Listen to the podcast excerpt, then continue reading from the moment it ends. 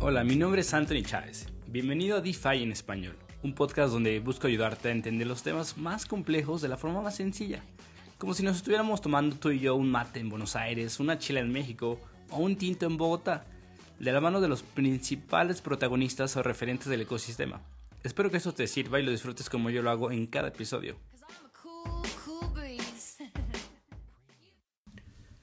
En este episodio tenemos un invitado bastante especial. Tenemos como invitado a un artista, un artista financiero. Armando Curoda se considera un artista financiero por la forma en la que concibe y crea productos e instrumentos financieros, específicamente sobre crédito. Armando estudió finanzas en, en el Tecnológico de Monterrey y creó una gran infinidad de startups en las que se destacan Credilikeme y Cobra. Es bastante conocido y querido en el ecosistema fintech en México.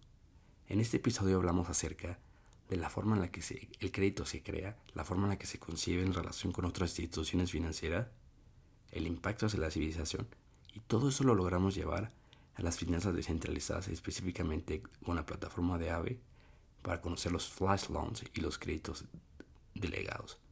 Disfruté bastante este episodio y aprendí muchísimo. Espero que tú también lo hagas. Antes de empezar, quisiera platicarte sobre nuestro patrocinador de esta nueva temporada, en la que personalmente he empezado a colaborar, y gracias a esto pudimos regresar para traerte más episodios. Nexo es una nueva plataforma de intercambio que te permite operar más de treinta criptomonedas en mercados a los que estás acostumbrados, pero también en nuevos como contract trading, donde puedes ganar aunque el mercado baje, y mercados peer-to-peer directos donde puedes pagar con servicios como Mercado Pago y PayPal. Además, puedes comprar criptomonedas como Bitcoin, Latcoin y Ethereum con pesos mexicanos, argentinos y reales brasileños. En la descripción del episodio te dejaré un link donde te puedes registrar. Hola Armando, eh, muy buen día. Muchas gracias por estar en DeFi en Español. Creemos que esto es un podcast bastante interesante y importante eh, hablar acerca del crédito para entender muchos elementos eh, que componen a, a DeFi. Y pues bueno, eh, agradeceros mucho que te hayas tomado parte de tu día para poder compartir con toda la audiencia. Muchas gracias por estar aquí. Muchas gracias, Anthony, por la invitación. Eh, un saludo a toda la audiencia que está invirtiendo tiempo en prepararse financieramente, y aprovecho empezando reconociéndote por remover barreras de entrada al mundo DeFi, porque el lenguaje es una barrera importante y que hagas este podcast en español es muy valioso. Felicidades por eso. Muchas gracias, Armando. Pues para empezar a conocerte, previamente haremos una introducción que ya seguramente cuando la gente esté escuchando esto ya la habrá escuchado, pero hay un concepto que me llama mucho acerca de ti. Cuéntame, ¿por qué te consideras un artista financiero? ¿Qué hace un artista financiero? Artista financiero. Bueno, eh, la idea de un artista financiero es una persona que utiliza la creatividad y las finanzas para crear y desarrollar productos financieros, así como un pintor utiliza un lienzo, los colores, los pinceles, para crear una imagen. Um, me autoproclamé artista financiero principalmente porque soy un artista frustrado. De chiquito siempre quise estar haciendo cosas creativas, mas no fui tan bueno para tocar la guitarra, no fui tan bueno para pintar. Eh, lo que se me dieron fueron las matemáticas y los negocios.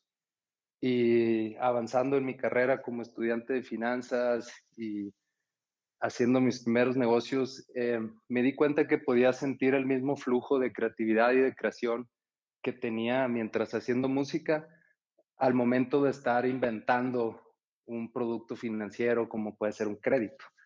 Entonces, para darme permiso a mí mismo de ser libre, me llamé artista, y para definir mi expertise o mis conocimientos técnicos, pues financiero. Y es, es como nace el artista financiero. La verdad es que me encanta ese concepto, pero quiero preguntarte, porque creo que muchos tenemos esa concepción, ¿es posible ser creativo en un, en un espacio donde muchas veces es muy cuadrado? O sea, las finanzas, ¿es posible ser creativo? Claro que sí, o sea, justo por eso me, me, me puse artista financiero a mí mismo, para eh, liberarme de esa estructura. Tenemos la imagen del financiero con traje, con corbata y siguiendo estructuras bien cuadradas. Eh, y al, al momento de eh, aceptar que existe la creatividad, eh, pues juntas esos dos mundos y, y puedes ser muy creativo. De hecho, los productos financieros son cosas sumamente creativas. O sea, hay muchísima creatividad en las finanzas, de cómo se estructuran los mercados, eh, cómo nace el cajero. Eh, las historias de los productos financieros son historias de innovación increíbles. Sí, completamente. Desde cómo se otorga, por ejemplo, una calificación. O sea, a lo mejor el momento de seguir las reglas ya no es tan creativo, pero quien crea todo eso tiene que tener muchísima creatividad, ¿no? Y yo creo que de, desde, desde un concepto que justo me gustaría empezar con eso, que es justamente el crédito, es una máxima creatividad de que a alguien se le ocurrió tener un valor subjetivo en el futuro de algo que no ha sucedido, ¿no? Entonces, eso es sumamente creativo desde mi punto de vista. Pero antes de llegar a ese punto, quiero que me platiques eh, justamente cuál es tu experiencia, eh, o más bien cuáles son tus principales reflexiones. Eh, sé que eres una persona que, que, que ha contribuido mucho a construir el ecosistema fintech en México, pero específicamente, eh, hablando del crédito, ¿cuáles han sido tus principales reflexiones en esto largo, eh, en todo el tiempo que llevas en, en, en esta industria sobre el crédito? ¿Cuáles eh, son tus mayores preocupaciones? ¿Qué persigues? ¿Qué estás buscando impulsar con el crédito en México y en América Latina? Bueno, el crédito es confianza, y la confianza a mí se me hace que es uno de los eh, valores más importantes que tenemos como sociedad. Eh, sin la confianza, pues no existe nada. No, si no confías en las aerolíneas, no te subieras a un avión. Eh, no sabes explicar cómo funciona un avión, pero confías y te subes, entonces funciona. Eh, sin la confianza de que mis vecinos en la noche eh, se, no se van a meter a, a la casa a robarme, pues entonces no durmiera a gusto. Entonces vamos construyendo con la confianza eh, acuerdos, Eh, creencias de que las cosas van a funcionar y, y podemos experimentar la vida de mejor manera como humanos. Eh, crédito viene del latín eh, credere, que significa eh, otorgar confianza, credititus, que significa persona digna de confianza, y confianza en sí es eh, creer que algo va a suceder a pesar de que tú no tienes control de ello. Entonces, eh, bueno, que eso en sí es un acto creativo. Eh, pues el, el, el crédito eh, como producto, como servicio, es una manera de materializar la confianza, y pues eso me encanta, porque cuando creas confianza, pues estás creando un mejor mundo. Y en medida de que haya más confianza, eh, pues puede haber más... más innovación, puede haber más servicios, más productos. Entonces, la confianza empieza a partir de, de uno mismo, de si yo creo en mí mismo, pues entonces me animo a hacer cosas. Eh, pero para poder crear cosas necesito que los demás crean en mí. Entonces, tengo que generarles confianza a ellos. Y para que ellos puedan crear cosas que, que me ayuden, pues tengo que hacer que ellos crean en sí mismos. Entonces... Eh, las finanzas son una especie de, de lenguaje con el cual podemos hacer este concepto de confianza intangible en algo eh, tangible que podamos estructurar en un contrato y celebrar. me, me reí hace ratito porque justamente para personas que no sean de México, eh, lo que acaban de escuchar es el, el soundtrack de todas las videollamadas y de todos los podcasts eh, de, de cualquier mexicano. Pero regresando a, al tema, eh, que es bastante más importante, sobre el crédito la, y las finanzas, hay quien considera que, que, que no, hubiera, no, no hubiésemos crecido como civilización económica y socialmente si no se hubiese creado el crédito. El, el crecimiento que, que hemos tenido como civilización en los últimos eh, cientos de años ha sido gracias a todo eso, ¿no? Y, y ahí, ahí podemos debatir bastante, pero para que vayamos en, justamente metiéndonos en materia, mencionaste ahorita Eh, algo importante, crédito y finanzas. ¿Para ti qué son las finanzas eh, en términos simples? Bien, las finanzas eh, conceptualmente es una rama de, eh, de la administración, contabilidad, las, las ponen por ahí juntitas. Y en sí, finanzas es resolver problemas de liquidez. Resolver problemas de liquidez mediante mecanismos de creación de crédito y mitigación de riesgo. ¿Qué significa esto? Pues hay dos tipos de problemas de liquidez. El tengo mucha liquidez y el no tengo liquidez. Si tengo mucha liquidez es un problema porque, eh, pues imagínate que tienes mucho dinero ahí guardado en tu casa, pues te lo pueden robar. Entonces necesitas un servicio de tesorería para irlo y guardar. Eh, pero aún ya que lo guardas, tienes algo que se llama la inflación, que le está quitando su valor. Entonces es un problema tener mucha liquidez y para resolver ese problema hay productos de inversión. Por otro lado, puedes tener eh, escasez de liquidez y cuando hay escasez de liquidez, pues no puedes eh, pagar cosas que necesitas pagar en el momento, no puedes eh, invertir en la creación de negocios, eh, no puedes hacerle frente a, a deudas. Entonces, el producto que soluciona la escasez de liquidez, pues es ir a conseguir un préstamo, un crédito. Ahora, curiosamente, la escasez y el exceso de liquidez, eh, que es lo que hace un financiero, es encuentra quién tiene esa escasez y le hace un esquema al que tiene exceso de liquidez para que le permita eh, acceder a la liquidez que él tiene de más al que tiene de menos. Y se ponen de acuerdo con tasas de interés y el financiero entonces se pone en el medio y tiene una tasa de intermediación, que es a lo que se dedican los bancos, los V Cs, los fondos. En sí es buscar quién tiene el problema de exceso de liquidez para llevárselo al de escasez, o, o usualmente es de viceversa, porque necesitas encontrar quién tiene una oportunidad pero necesita dinero y que está dispuesto a pagar un yield, un, un rendimiento, por obtener esa liquidez. Y a veces puede ser la misma persona. Por ejemplo, yo puedo tener mucha liquidez en casas, pero no tengo para pagar eh, la nómina de mi negocio. Entonces convierto un activo que no está tan líquido como es mi casa, eh, lo voy y lo doy de garantía y un financiero me va a convertir ese activo eh, que no está líquido en dinero para yo poder ir a pagar mi nómina.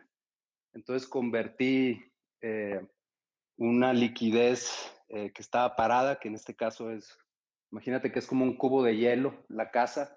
Si tú te lo quieres tragar un cubo de hielo, pues te ahogas, se te atora la garganta, te, posiblemente te mueras. Pero si lo derrites, lo haces agua, lo haces líquido, pues te lo puedes tragar. Entonces, eh, eso es eh, las finanzas. Eh, puede haber también el, el ejemplo donde, oye, yo tengo liquidez ahorita en el presente, pero a lo mejor no voy a tener liquidez en el futuro si se me incendia la casa. Entonces, eh, lo que hago es voy y contrato un servicio financiero que me dice, tú págame ahorita una cantidad y yo en el futuro, si sucede este evento, te voy a dar la liquidez para que puedas enfrentar ese problema en el momento. Eh, entonces, eso sería un seguro. Entonces, tenemos inversión, créditos, seguros, que son productos financieros. ¿Y qué es lo que hace un financiero? Pues básicamente va a mover recursos a través del tiempo. Esto se hace con la fórmula más básica de las finanzas, que es valor futuro igual a valor presente por I, uno más I a la N. La I siendo interés, la tasa de interés, y la N los periodos. Es una fórmula súper básica y lo que hace un financiero es imagina los recursos a través del tiempo para ponerle precio al dinero en diferentes momentos. Un préstamo personal, por ejemplo, es, oye, yo tengo diez mil pesos, nada más que los tengo en el futuro. ¿Cuál es ese futuro? Mi siguiente quincena. En la siguiente quincena sí tengo esos diez mil pesos, pero hoy no lo tengo. Entonces un financiero va a decir, no te preocupes, yo voy a viajar al futuro, voy a agarrar ese dinero de tu quincena y te lo voy a dar hoy en el presente.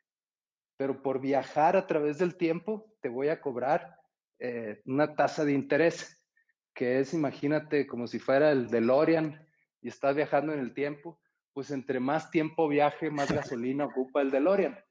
Entonces, es la tasa de interés a través del tiempo. Pero lo que está resolviendo ahí el financiero es justo eso de eh, tu dinero que es tuyo, pero está en el futuro, yo te lo voy a entregar en el presente y te va a costar cuánto dependiendo cuánto me hagas viajar al futuro. Si quieres que viaje diez quincenas, pues te va a salir más caro que si viajo una quincena. Um, eso es más o menos lo que hace un financiero, eh, mover recursos a través del tiempo para resolver problemas de liquidez. De igual manera, si alguien llega conmigo y me dice, oye, tengo un millón de dólares y no sé qué hacer con él, dámelo hoy en el presente y yo te lo voy a dar en el futuro con un rendimiento. Entonces yo encontraré la manera de eh, colocar ese millón de dólares para que genere rendimientos y te los voy a entregar en el futuro. Claro. Acab- Acabas de... Sí. Sí. No, es que pueden pasar muchas cosas de aquí al futuro. Eh, entonces, un buen financiero lo que hace es identificar todas las cosas que pueden salir mal, todos los riesgos, y entonces empieza a construir lo que se llaman mitigantes, que son cosas que reducen los riesgos, porque nunca vas a poder tener un mundo sin riesgos. Entonces, por ejemplo, si te presto para que siembres tomate y uno de los riesgos es que el tomate pueda bajar de precio, pues entonces voy a buscar un producto que me garantice que cuando necesitemos pagar el crédito, tú puedas vender el tomate al precio en el que saldas la cuenta. Otro riesgo es que te mueras. Entonces vamos a contratar un seguro saldo vida deudor. Por si te mueres, pagas el crédito. Otro riesgo es el clima. Entonces, identificar todos esos riesgos y, y en base a ese entendimiento de qué puede salir mal, eh, pues empiezas a aterrizar cuánto se debe de cobrar por ese servicio, que son estas tasas de interés, es un reflejo del riesgo que estás corriendo. Ok, acabas de, de simplificar en pocos minutos la, toda la magia de lo que la, mucha gente le llama the power of compounding, ¿no? Eh, que in, in, incluso eh, Einstein decía que es la octava maravilla del mundo, y hay muchas frases que dicen que, que quien no entiende El, el interés compuesto lo paga y quien, quien lo entiende tiene los beneficios, ¿no? Entonces, justo dijiste que es una eh, fórmula súper sencilla que si sí, la entiendes... Sí, sí, sí, no, te voy a interrumpir porque no, no fue lo que dije, perdón. O sea, esto que yo dije puede ser interés simple. El interés simple es si yo te digo voy a cobrarte el diez por ciento de interés simple al año, pues el N va a ser un año en la fórmula S y la I va a ser el diez por ciento. Eh, si eh, te doy mil pesos, al final me tienes que dar eh, mil cien pesos. Eso sería interés simple. El interés compuesto es si yo te digo, mira, te voy a cobrar eh, de manera compuesta eh, diez por ciento eh, mensual, ¿no? Entonces, al final de cada mes, haríamos mil pesos por diez por ciento, tienes mil cien. Entonces, el siguiente mes voy a volver a calcular tus intereses, pero no los voy a calcular sobre el capital que fueron mil pesos, sino sobre los mil cien. Entonces, voy a agarrar mil cien por el diez por ciento y el resultado es mayor que si hubieras tomado solamente los mil pesos. Entonces, esos cien pesos que se vuelven, que vuelven a generar intereses, ese es el efecto de compuesto. Entonces... Es, eso es para precisar, porque puedes tú sí. hacer un producto financiero sin necesariamente tener el efecto de lo compuesto. Qué bueno que hacemos esta aclaración. Y justo ahora quiero conectar ese punto con, con uno subsecuente de ¿cuál crees que sea el impacto de, no solo de entender, sino de que la civilización pueda hacer uso de estas herramientas? ¿Cuál crees que sea el, el, el impacto que ha tenido en los últimos, no sé, cien años el, el crédito dentro de la civilización? O la, sobe, la sociedad principalmente. Pues va, ahorita te contesto eso, nomás porque me guiqué. O sea, si agarro mil pesos y los multiplico por el diez por ciento es mil cien. Y si no es interés compuesto y vuelvo a aplicar eh, en el mismo periodo del interés serían mil doscientos. Pero si lo hacemos compuesto serían mil doscientos diez. Entonces esos diez... adicionales, eso es lo compuesto. Y ya la sociedad, pues la sociedad funciona con crédito. O sea, yo soy de los que cree que el dinero se inventó por deuda. O sea, el dinero es deuda por naturaleza. Si tú ves un billete en los dólares es que pues es una nota válida y que hay quien te la va a reembolsar. Entonces, hay quienes imaginan que eh, en el pasado tú tenías una vaca y la querías intercambiar por otros servicios, entonces, pero costaban menos que la vaca y tenías que partir la vaca en pedacitos, y entonces, para no partir la vaca en pedacitos, pues hacías billetes que eran la representación del valor de la vaca. Eh, esto es una manera de, de entender cómo se hace el dinero. La que yo creo que es más eh, entendible es que eh, alguien, neces- alguien necesitaba crear algo. Digamos que querían construir una presa, que querían hacer un puente, o pues, lo que más se hacía en aquel entonces, pues era ir y agarrar a palazos a la tribu de a un lado. Eh, entonces, para hacer este endeavor, para hacer este acto eh, que se requerían a muchas personas, hubo líderes, hubo autoridades que decían, miren, yo, yo los voy a organizar, vamos a ir a hacer esto, que, que no existe todavía, pero que con el trabajo de todos lo podemos lograr, y cuando tengamos el motín, lo vamos a repartir. Entonces, ustedes que están participando en esta aventura, les voy a dar eh, títulos que pueden ser, digamos, estas eh, representaciones del dinero, de que si se logra, entonces ustedes van a tener derechos al, al, al motín. Entonces, eh, se estructuraron eh, las sociedades a partir de, de la confianza de que estos billetes eran, te daban a ti un derecho por cobrar. Y, y así es como se han creado, pues, imperios, países, y cómo funciona hoy en día Eh, los sistemas financieros. El dólar vale porque tú crees que Estados Unidos te lo va a respaldar. Y entonces, como hay alguien también que cree eso, pues entonces eh, se lo puedes intercambiar a él. Ok, entonces ahí creo que tenemos varios elementos, ¿no? Eh, que hacías mención previamente eh, sobre el crédito, las finanzas, e incluso nos saltamos en algunos momentos a la parte de seguro. Ahora quiero empezar a esas piezas y ese escenario, empezar a llevarlo a un mundo descentralizado, es decir, finanzas descentralizadas o DeFi. Sí, padrísimo. Mira, pues ya que entendimos que las finanzas es resolver esos dos problemas, eh, se pueden resolver de, de muchas maneras.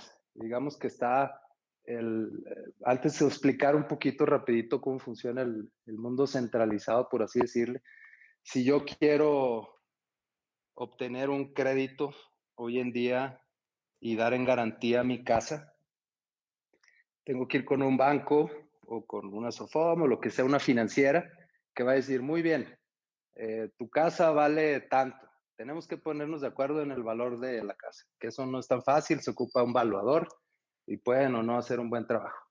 Eh, después eh, hay que formalizar este acuerdo de que tú me vas a dar tu casa que vale un millón y yo te voy a prestar quinientos mil pesos. Entonces, para formalizarlo, pues hay que ir con un notario en el caso de México y tenemos que formalizar nuestras firmas, me tienes que firmar un pagaré y todo eso cuesta. Cuesta pagarle a un notario, quita tiempo. Ya que finalmente se estructura el crédito y yo te quiero dar el dinero, voy a necesitar de la infraestructura bancaria, porque para, tengo que tener el dinero que te voy a prestar en una cuenta bancaria y tú tienes que tener una cuenta bancaria para yo hacerte llegar eh, el dinero, ¿no? Entonces necesitamos de esta infraestructura eh, que nos va a resolver el tema de tesorería. Ya que tienes el crédito, entonces yo como financiera, banco, pues tengo que irte a cobrar, eh, hacer todas las gestiones para que pagues. Y en el evento en el que tú no pagas, entonces yo tengo que demandar, eh, utilizar el sistema legal para que ellos digan, oye, como había este trato, entonces por ley, ahora esta casa ya no es eh, de Anthony, ya te estoy expropiando la casa, Anthony, este, ya no es de Anthony, ahora es de la financiera, ¿no? Y ese proceso de interacción con lo legal lleva mucho tiempo. O sea, puedes tener suerte y resolverlo en un año, o hay casos que tienen más de diez años y todavía no se resuelven. Hay riesgos, por ejemplo, que he experimentado yo en otra de mis financieras, en el que el abogado que contratamos para, para ir por una de las garantías falseó información porque el cliente lo corrompió y perdimos el caso, entonces no pudimos cobrar la casa. Eh, te dieron en garantía un tractor y cuando vas por el tractor, pues ya no tiene llantas o ya no está. Entonces, eh, hay muchos riesgos al momento de cobrar estas garantías y más que riesgos, eh, riesgoso es tardado porque participan pues, muchos otros entes. Um, entonces, eso es, digamos, un ejemplo muy sencillo de cómo alguien dio una garantía y requerimos del sistema legal, el sistema financiero y pues la voluntad, ¿no? Ahora, a mí lo que me... me voló la cabeza de DeFi porque me volví un entusiasta. Es el primer servicio que utilicé fue Maker. Llegué y abrí un, C, un C D P, un collateral, eh, posición de crédito colateralizada. Entonces, tú le dabas un activo, que en este caso eran mis Ether que yo no quería vender, y ellos automáticamente... Eh, utilizaban la, el código para saber cuánto yo podía pedir en D A I por haberles dado mi garantía. O sea, y la evaluación de ese activo no la estaba haciendo ningún tercero.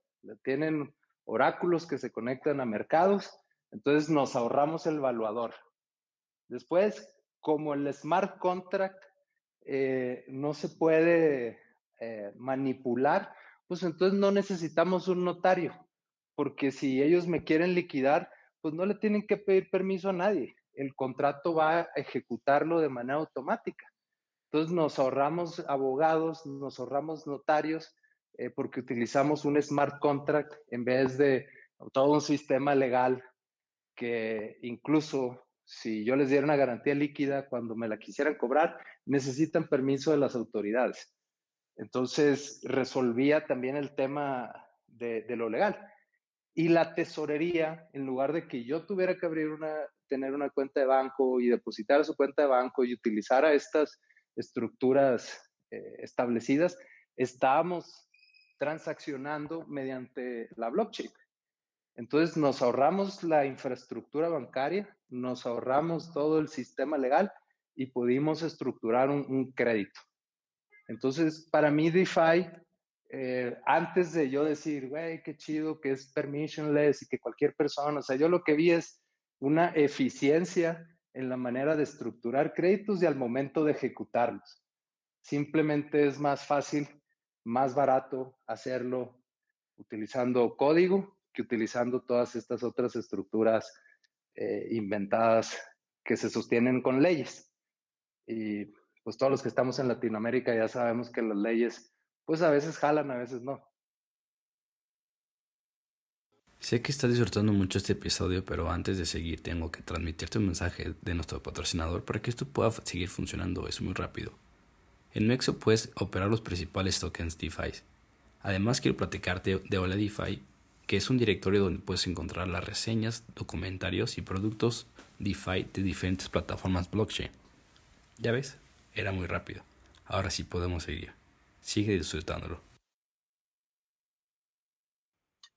Me encanta la forma en la que acabas de simplificar eh, muchas piezas del mundo tradicional puestas ahora en, en las finanzas descentralizadas, ¿no? Entonces, justo vamos metiéndonos a este tema bastante interesante.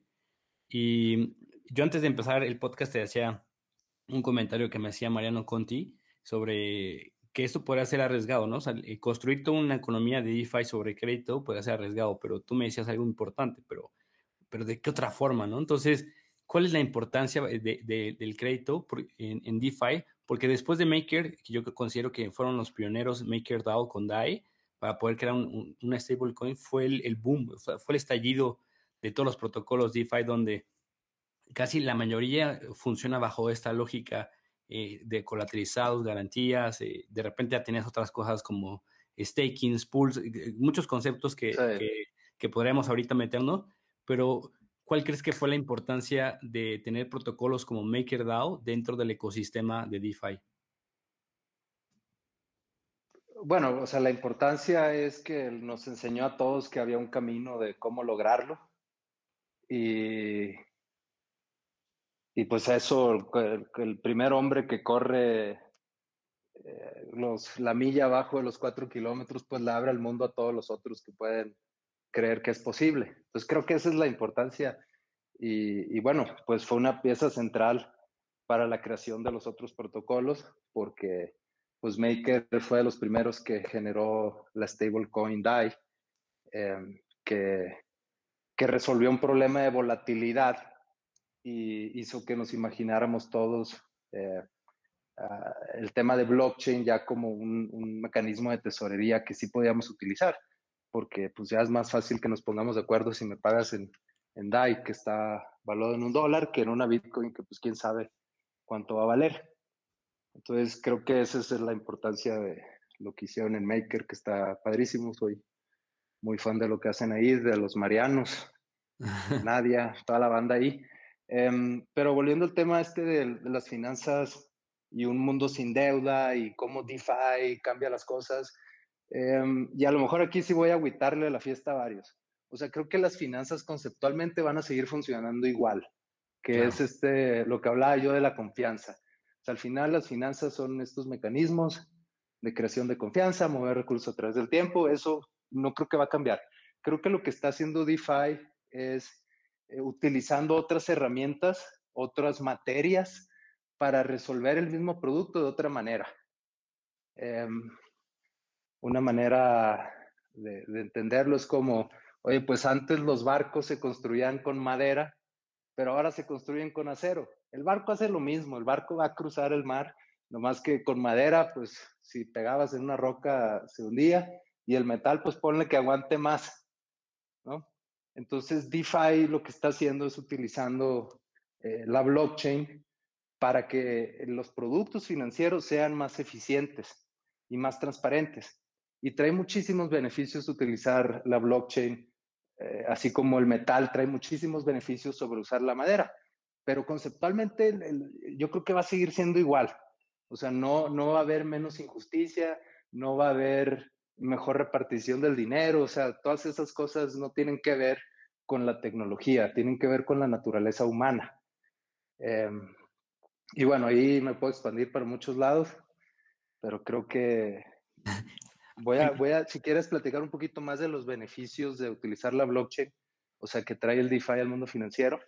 Eh, Que, que se ha dicho mucho aquí, ¿no? Oye, puedes auditar eh, lo, lo, lo descentralizado versus lo centralizado. Entonces, bueno, ok, a la hora de construir un producto financiero, ¿esto cómo me sirve? Vamos a suponer que yo te quiero dar a ti un crédito y, y no tengo mucha información de ti. Entonces, tú me tienes que dar tus credenciales y yo me tengo que evaluar y me agarro del buró de crédito, me agarro de quiénes son tus amigos, tengo que ver ahí cómo. Y una manera de demostrar la capacidad de pago es que yo te diga, a ver, dame tus estados de cuenta porque quiero ver tus ingresos. Porque si efectivamente te ingresó estos diez mil dólares que pides, entonces significa, en teoría, que en el futuro van a seguir ingresando y, y te puedo prestar. Entonces, si ahorita yo quiero hacer eso eh, contigo, pues tú me tienes que dar permiso, darme tus, tus estados de cuenta, Eh, decirle al banco, que aquí hay un avance importante con el tema de, de las A P Is y Open Banking, que me comparta tu información. Con DeFi, con que yo tenga tu, tu dirección, no necesito nada. Puedo entrar, auditar tu, tu dirección y ver tu, tu transaccionalidad, tus ingresos, egresos, y crearte un perfil inmediatamente eh, eh, de tu dirección, si pudieras o no obtener un crédito de diez mil dólares. Si es una cuenta que transacciona cien mil dólares al mes, pues que me pidas diez mil dólares a lo mejor me animo, ¿no? Entonces puedo utilizar la blockchain para demostrar esta credibilidad y, y pues no está inventada. Eh,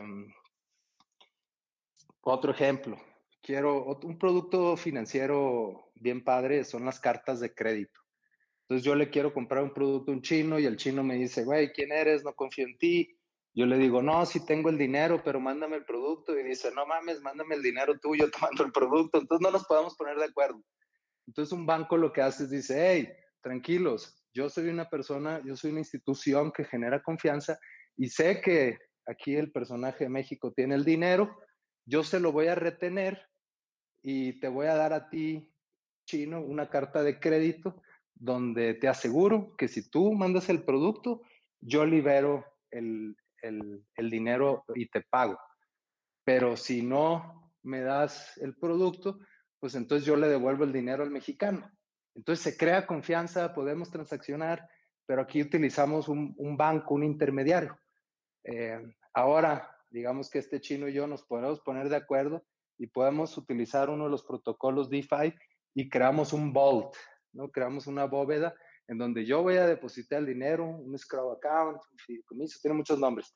Pero yo voy a poner el dinero ahí y no se va a liberar hasta que suceda que tú me entregues los productos y yo esté de acuerdo. ¿Estamos, y, ¿estamos de acuerdo? Sí. Entonces nos vamos a ahorrar también eh, todo el proceso de generar una carta de crédito. Entonces el, la blockchain, eh, esta eh, capacidad de, de programar contratos que sean inmutables porque están programados en una eh, computadora descentralizada que nadie puede alterar, eh, pues va a traer muchísimas eficiencias en todos estos productos financieros. Entonces DeFi, eh, a mi gusto, está trayendo eficiencias al cómo ya funcionan las cosas. Ahora sí se están inventando nuevos productos que son ya nativos de DeFi. Por ejemplo, el tema de flash loans o estas a ver, a ver, delegaciones voy, de crédito. Voy a detenerte primero para decirte lo tanto que lo estoy disfrutando y todo lo que estoy aprendiendo contigo. Eres un, un crack en la forma en la en lo que lo entiendes, lo transmites y, y muy buen episodio. Lo estoy disfrutando bastante. Ahora, vamos justo, ya hablamos de uno que es MakerDAO, que yo creo que fue el, el, el pionero, el padre de los, de los pollitos y abrió el panorama a todos, pero hay muchos otros proyectos. Nos podemos ir a la parte de sintéticos, pero me interesa entrar de lleno a, un, a, a uno que es muy interesante y que has explorado, y que sé que se, has explorado, que es Aave. Cuéntame sí. un poco más acerca de Aave, o sea, descríbelo de, de, la, de, la, de la forma que lo haces tan, tan fácil de entender. Y ahora nos vamos metiendo en muchos conceptos que ellos proponen, que tú platicaste ahorita uno que es los flash loans. Venga. Sí, padrísimo. Mira, pues Aave estar haciendo cosas bien chidas. O sea, yo soy fan del Stanley y todo su crew. Um, y bueno, ellos resuelven un problema de liquidez para los que tengan dinero, pueden, o activos cripto, los depositan y, y los conectan con personas que requieren liquidez, entonces ahí están generando una intermediación de tasas. Digamos que ese es un producto básico que, que hicieron. Eh, el segundo, lo de los flash loans, ese está padrísimo, eh, porque el concepto flash viene de, de viajar en el tiempo de manera rápida, porque en, en, en el mundo financiero tradicional nos ponemos de acuerdo con el tiempo del reloj. El reloj, digamos, ya sabemos todos cuánto dura un segundo, cuánto dura un minuto, y los cores financieros de los sistemas bancarios tienen un reloj interno y corren, y ese relojito es el que va generando los intereses o los rendimientos. En, en DeFi no se utiliza el reloj, se utiliza la cadena de bloques. Entonces nosotros ya sabemos que un bloque de Ethereum más o menos tarda, pues, ¿qué te gusta? Unos quince segundos eh, cada bloque. Entonces, eh, la generación de intereses, eh, tanto tasa activa como tasa pasiva, está ligada a la velocidad de los bloques. Entonces, Flash Loans lo que hace es, es, un, es dice, oye, tú te puedo prestar dinero y me lo tienes que pagar, nada más que debe suceder en, en lo que está el bloque. En el mismo bloque tú generas el préstamo y en el mismo bloque me lo pagas de regreso. ¿Qué alcanzas a hacer tú con ese activo en ese tiempo? Pues lo que tú quieras. Entonces puedes encontrar oportunidades de arbitraje, puedes hacer estrategias mucho más creativas, pero el, el principio ahí, lo que se me hace muy innovador, es que ya no están utilizando el tiempo eh, como lo conocemos en los relojes, sino el tiempo que tarda el bloque. Y las computadoras pueden hacer muchísimas cosas en lo que sucede un bloque. Entonces, es flash loans. Ahora, el que se me hace a mí súper interesante, que al principio yo lo vi y se me hizo bien X, es el del credit delegation, la delegación del crédito. Entonces, ¿qué están haciendo ahí? Esto, la, la mejor manera de imaginarlo es como un software as a service financiero para que tú puedas eh, utilizar la blockchain para dar créditos. Entonces, en sí, eh, lo que hacen ellos es, te permiten, ahorita tú puedes ir y sacar un crédito, das, das el, el activo y te prestan a tu misma address lo que, lo, el riesgo que puedan correr, pero respaldando tu activo, pero a ti mismo. Credit Delegation lo que hace es, yo voy a dar la garantía, yo llego y doy, hey, aquí están diez mil D A Is, pero no quiero que me presten a mí, quiero que le presten a Anthony, porque yo confío en Anthony, porque sé que Anthony está haciendo podcast y tiene patrocinadores bien chidos, entonces de ahí me voy a cobrar. Yo confío en Anthony, nada más que, pues, como voy a correr un riesgo, quiero cobrarle una tasa de interés. Entonces, Aave te permite programar tu propio contrato de crédito y tiene las variables que tiene cualquier otro crédito, como es tasa de interés, el monto que estás prestando, fecha de repago. Entonces, ponemos estas variables en, en la blockchain y creamos este eh, contrato que nos va a funcionar a ti y a mí, Anthony. Pero lo, lo que está haciendo Aave es decirte, güey, tú quieres prestarle a él, no utilices la infraestructura bancaria, utiliza la blockchain y nosotros vamos a calcular por ti los intereses que se van generando y nosotros nos vamos a garantizar eh, que cuando te quiera pagar, pues aquí vamos a poder llevar el estado de cuenta porque tú vas a ver si ha pagado o no ha pagado a esta dirección. Entonces, permite que tú crees un contrato de crédito con otra persona. Entonces, entre empresas, pues eso está padrísimo. Ahora, ¿cómo funciona una de, una, una de mis empresas, Credilikeme? O sea, nosotros damos créditos a las personas sin garantía. Ellos no llegan y dan garantía, nos demuestran que son dignos de confianza, creemos en ellos, les damos la confianza, pero alguien tiene que poner el dinero. Entonces, nosotros estamos yendo a pedir prestado. Y cuando vamos a pedir prestado, eh, nosotros, pues, si ellos no pagan, nosotros sí tenemos que pagar. Entonces, yo creo que el, el, a ese, ese que nos prestó a nosotros para nosotros prestar, eh, imagínate que es como un prestamista de segundo piso, porque la gente va al primer piso, eh, está corriendo un riesgo depositando su, su dinero, que se puede interpretar como la garantía, y nosotros lo estamos prestando a muchos, chiquitos. Entonces, con el Credit Delegation de Aave, tú y yo ahorita podríamos empezar una financiera, si le echamos ahí dinero, y vamos a tener ya un software para que nos calcule los intereses de los que pidan prestado. Entonces, utilizaríamos esa herramienta para llevar el control de cuánto nos debe cada quien. Utilizaríamos esa herramienta para que cuando nos quieran pagar, utilicemos esos medios y, de nuevo, nos ahorremos la infraestructura bancaria. Y, pues, bueno, esto trae muchísimos beneficios de costos, de auditabilidad, Eh, pero prácticamente lo que hizo Aave es darle herramientas a las empresas para que creen sus propias financieras. Eh, siempre va a haber alguien que quiera correr riesgos. Entonces, eh, lo que sigue para DeFi un poquito y que, que sería súper interesante ver es el, el crédito sin garantía se da porque tienes una manera de demostrar que eres de confianza. Eh, ahorita se utiliza, digamos, el buró de crédito, por decir una manera simple, pero tienes que identificarte, tienes que decir, yo soy eh, Anthony, este es mi teléfono, esta es mi dirección, estos son mis datos, y, y lo padre de lo descentralizado y la internet, pues es que no tienes que identificarte necesariamente.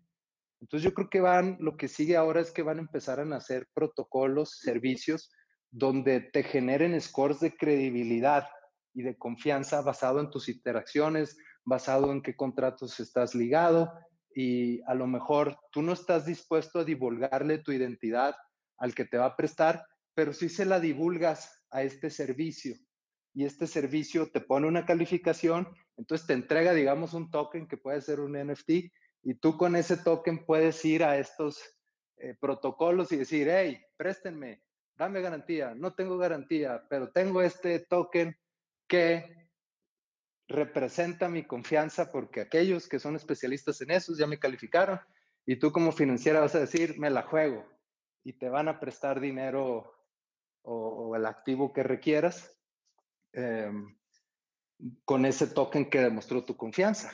Que eso es lo que pasa hoy en, en, en el mundo financiero tradicional. Um, otra cosa que resuelve lo de Aave es que a lo mejor yo te quiero prestar a ti en dólares, en D A Is, eh, pero pues no quiero vender mis activos, mis I T H. Entonces puedo hacer un, un vault para delegarte mi crédito, pero yo pongo la garantía en I T H y te presto en D A Is.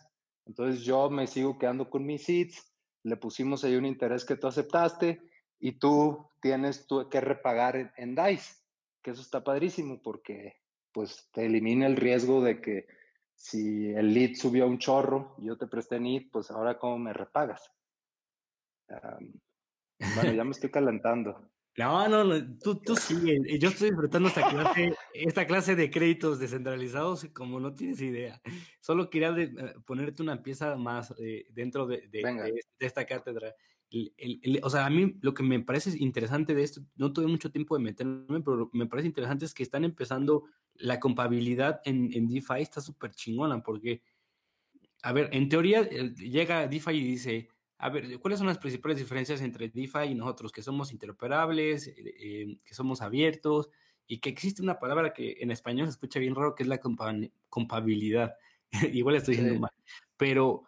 Por ejemplo, en esto que acabas de decir, los, los créditos eh, o, o, o esta nueva funcionalidad que está proponiendo Aave, está metiendo un tercer jugador que es OpenLaw, que es un, un, un sí. agente legal dentro de, del mundo de DeFi. ¿Tú qué opinas sobre eh, estas iteraciones con más startups? A mí me parece algo súper chingón, que, que eso es como una tesis descentralizada muy chingona no, de verla.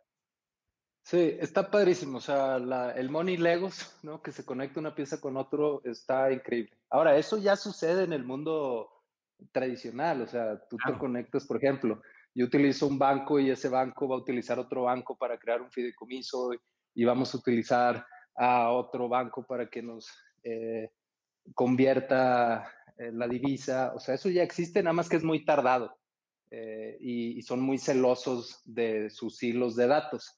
Eh, aquí en DeFi, digamos que al ser open source eh, es mucho más rápido y, y más práctico, ¿no? Pero yo no diría que eso no existía anteriormente.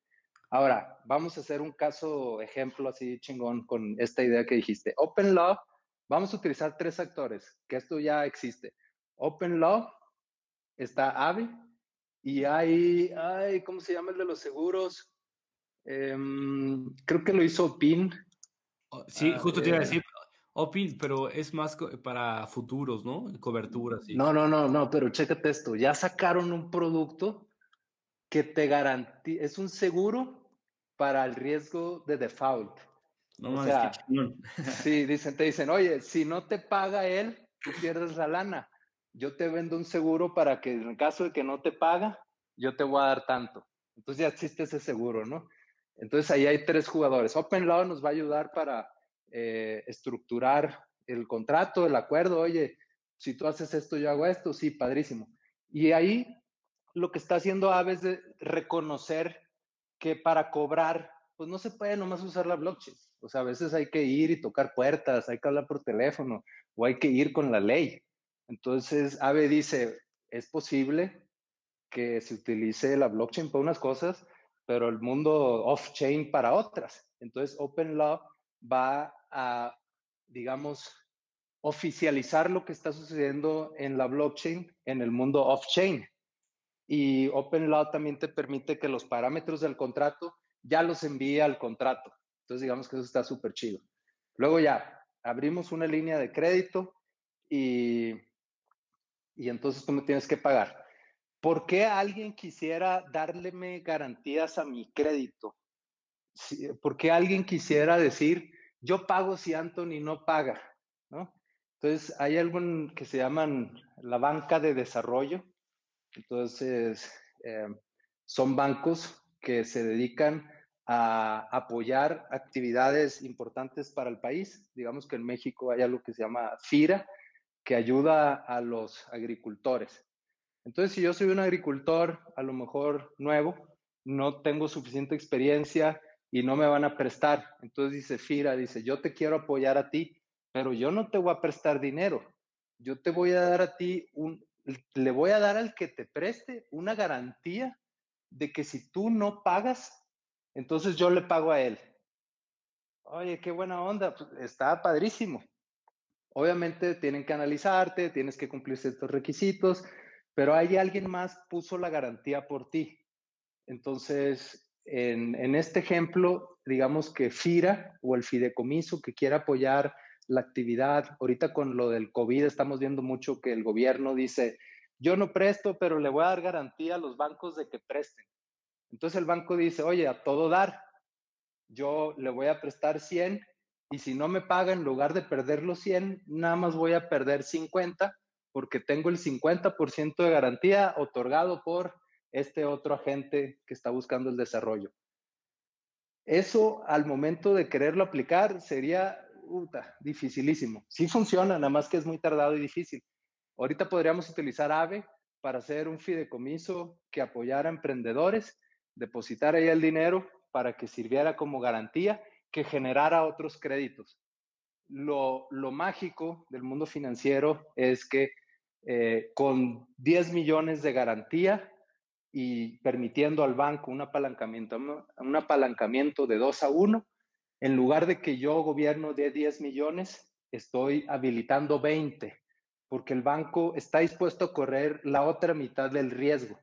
¿Por qué? Porque hizo un estudio de quién es este emprendedor y vio sus ingresos, vio su credibilidad. Entonces se multiplica el, el, el, el, el beneficio. Y Opyn, esta aseguradora, creo que es Opyn, caramba. Bueno, eh, sí, sí. Dice, oye, y si, y si no paga, y si no te paga, pues, ¿qué, qué haces, no? Entonces yo como financiera de desarrollo, yo como banco puedo contratar estos productos que son los mitigantes de riesgo, de lo que hablábamos al principio, claro, para que si no nos sale bien, vamos, el banco dice, no me sale bien, tengo el cincuenta por ciento que me iba a dar el, la banca de desarrollo, pero aparte pago un seguro, entonces perdería, digamos, del cincuenta que iba a perder, pues ya nomás pierdo veinticinco. Entonces voy reduciendo el riesgo de lo que puedo perder y me animo a darte un crédito a ti, emprendedor, para que te vaya bien.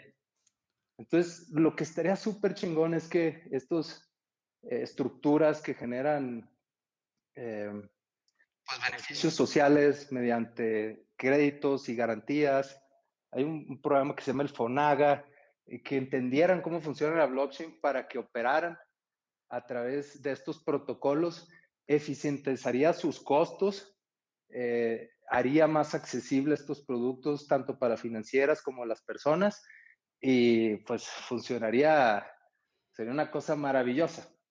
Justo ahora, me, sí, sí te, o sea, te tengo, porque justo me gustaría dar ese salto a esa tercera sección, módulo o como le queramos llamar ahorita, sí, de, del podcast. Yo sé que tienen mucha experiencia ayudando a emprendedores. Y justamente acabas de mencionar, a ver, hay emprendedores que podrían usar Aave para crear fideicomisos. Me gustaría que esta tercera parte y la, la parte final de este episodio eh, sí. me, nos ayudaras a entender, yo también estoy entendiendo mucho la, la forma en la que estás explicando, cómo podríamos usar, o sea, como a, a nivel startup, o sea, hubo un boom de las fintech, ¿no? Pero yo creo que el sí. boom de DeFi va a ser todavía más grande, entonces... ¿Cómo eh, pueden ocupar eh, protocolos? O sea, si un emprendedor nos está escuchando y quiere crear a lo mejor una startup DeFi, ¿qué pasaría? Eh, ayúdanos a entender todo eso. Ah, pues bueno, o sea, nuevamente, un emprendedor lo que quiere es liquidez para echar a andar un plan de negocio, ¿no? O sea, ese es el problema, digamos, básico que tiene un emprendedor en una etapa temprana, por eso va y busca inversionistas, por eso va y pide dinero, porque... quiere hacer inversiones que, que pues no tiene ahorita. Entonces estos protocolos le pueden servir para financiarte mediante deuda o mediante capital en riesgo. que es el claro ejemplo, fueron los I C Os, ¿no? Eh, pero ahora ya hay mecanismos, eh, creo, un poquito más creativos, como son eh, los tokens de gobernanza, que pues es medio un cuasi I C O, nada más que aquí eh, la manera en la que se reparten estas acciones son, o acciones, o tokens, o participaciones, son mediante tu involucramiento en, en la plataforma. Entonces tú como emprendedor lo que puedes hacer ahora es decir, mira, eh, tú tienes tus clientes, entonces tus clientes, si te compran, funciona tu negocio. Si ellos tuvieran un beneficio adicional de que tu negocio es exitoso, entonces van a seguir comprando en tu negocio y van a decirle a tus amigos de tu negocio. Entonces, lo que puedes hacer ahí es decirle, muy bien, a todas las personas que compren mi producto o contraten mis servicios, yo los voy a premiar con un pedacito de este negocio. Y entre más me compren, más los premio. Y entre ustedes más son premiados, más derechos obtienen de los beneficios que tenga mi negocio. Eso es lo que creo que es, es, eso sí se me hace como que algo nuevo que está trayendo el tema de yield farming y de DeFi, que es como reconocer que puedes involucrar a tus clientes en los beneficios de la compañía que tú estás creando, y mediante los protocolos, la blockchain, tienes una manera fácil De, de ponerte de acuerdo con ellos, porque les dices, mira, solo va a haber tantos tokens, aquí estás, puedes ver el contrato, así se van a repartir, aquí está el código de cómo se reparten. O sea, creas confianza muy rápido con esta clientela y dicen tus clientes, oye, pues a todo dar, ¿para qué voy y le compro a este otro negocio que no me premia si puedo transaccionar con este negocio que yo tengo un beneficio? Entonces, como emprendedor, ahorita lo que sería bien sabio que hicieras es que entendieras cómo puedes repartir los beneficios del negocio que quieres crear con la comunidad que se beneficia de tus productos y servicios, porque hay un círculo virtuoso de que ellos quieren que a ti te vaya bien, eh, porque a ellos les va a ir bien. Entonces eso está padrísimo. Venga, o sea, ahí mencionaste otro concepto que eh, yo creo que nos podemos adentrar a otro episodio acerca de de yield farming, o sea, que ca cada sección, cada componente, cada plataforma está representando eh, un cúmulo de, de, sí. de mucho conocimiento bastante, bastante de interesante, que creo que en algún momento sí. ya se, se, se, va, se va a estu eh, estudiar o se ahora, va a leer. Sí, venga, venga. Sí, ahora, lo, los tokenomics, tokenomics, o sea, estas economías de tokens, no necesariamente tienen que dar acciones de la empresa, puedes darles derecho a algún beneficio. Entonces, un ejemplo así es, vamos a suponer que yo te prevendo a ti minutos de aire. Y tú, oye, es que yo solo ocupo cien pesos de minutos de aire al mes, eh, ¿para qué te compraría yo mil? Y a ti como empresa te conviene que compre mil porque te va a dar liquidez y con esos mil tú puedes poner anuncios, de adquirir más clientes, hacer muchas cosas. Entonces les dices, mira, cómprame mil pesos de minutos de aire y lo que no estés usando, guárdalos en este contrato, que digamos ya es un staking, guárdalos y no los consumas. Y mientras esos no los consumas, yo te voy a dar el diez por ciento de los ingresos que obtenga al momento en el que venda más minutos. Entonces, oye, está bien padre esto, porque estoy comprando minutos de aire que sé que voy a usar, tarde o temprano voy a usarlos, pero mientras no los use, me está generando más minutos de aire porque estoy recibiendo un beneficio. Entonces, este tipo de, de esquemas creativos de levantamiento de capital, de financiamiento, a, a mí me tienen súper entusiasmado y creo que vamos a ver en Latinoamérica cosas bien chingonas, porque los emprendedores de esta región pues tenemos que rascarle, no está tan fácil y, y eso nos hace más creativos y más innovadores. Entonces DeFi eh, va a empoderar a muchos emprendedores acá. Me, me, me encanta eh, cómo vamos cerrando todo esto. Entonces, nada más termino eh, este episodio preguntándote ¿Cuáles son tus apuestas o qué, o, o qué productos, plataformas, protocolos estás siguiendo ahorita? Y pues, ¿cuáles son tus perspectivas en los siguientes tres años? Anthony, yo lo que veo que va a suceder en los siguientes tres años es que los proyectos C F I, de finanzas centralizadas, y los proyectos DeFi van a empezar a colaborar. Actualmente se ven como competidores. Y en teoría DeFi quiere quitar a C F I, y veo que va a pasar un poco lo que sucedió con los bancos y las fintechs.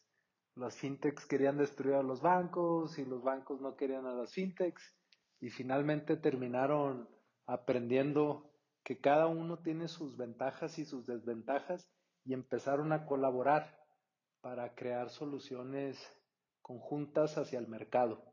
Entonces C F I y DeFi también van a empezar a colaborar.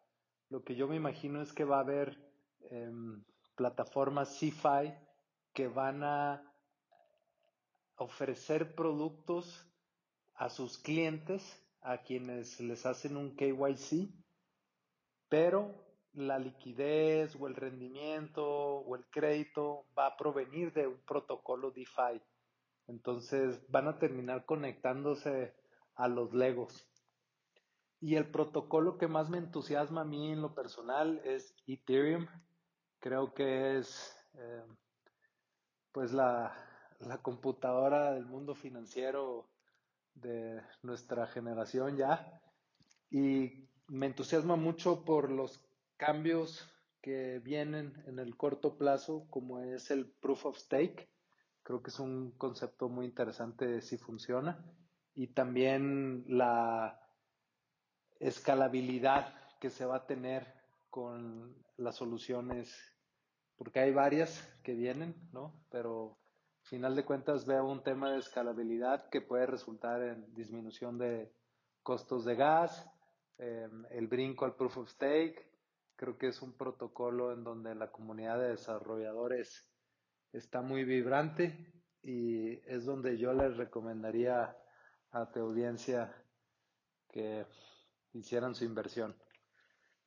treinta y dos hits, esa es una buena meta. Muchas gracias.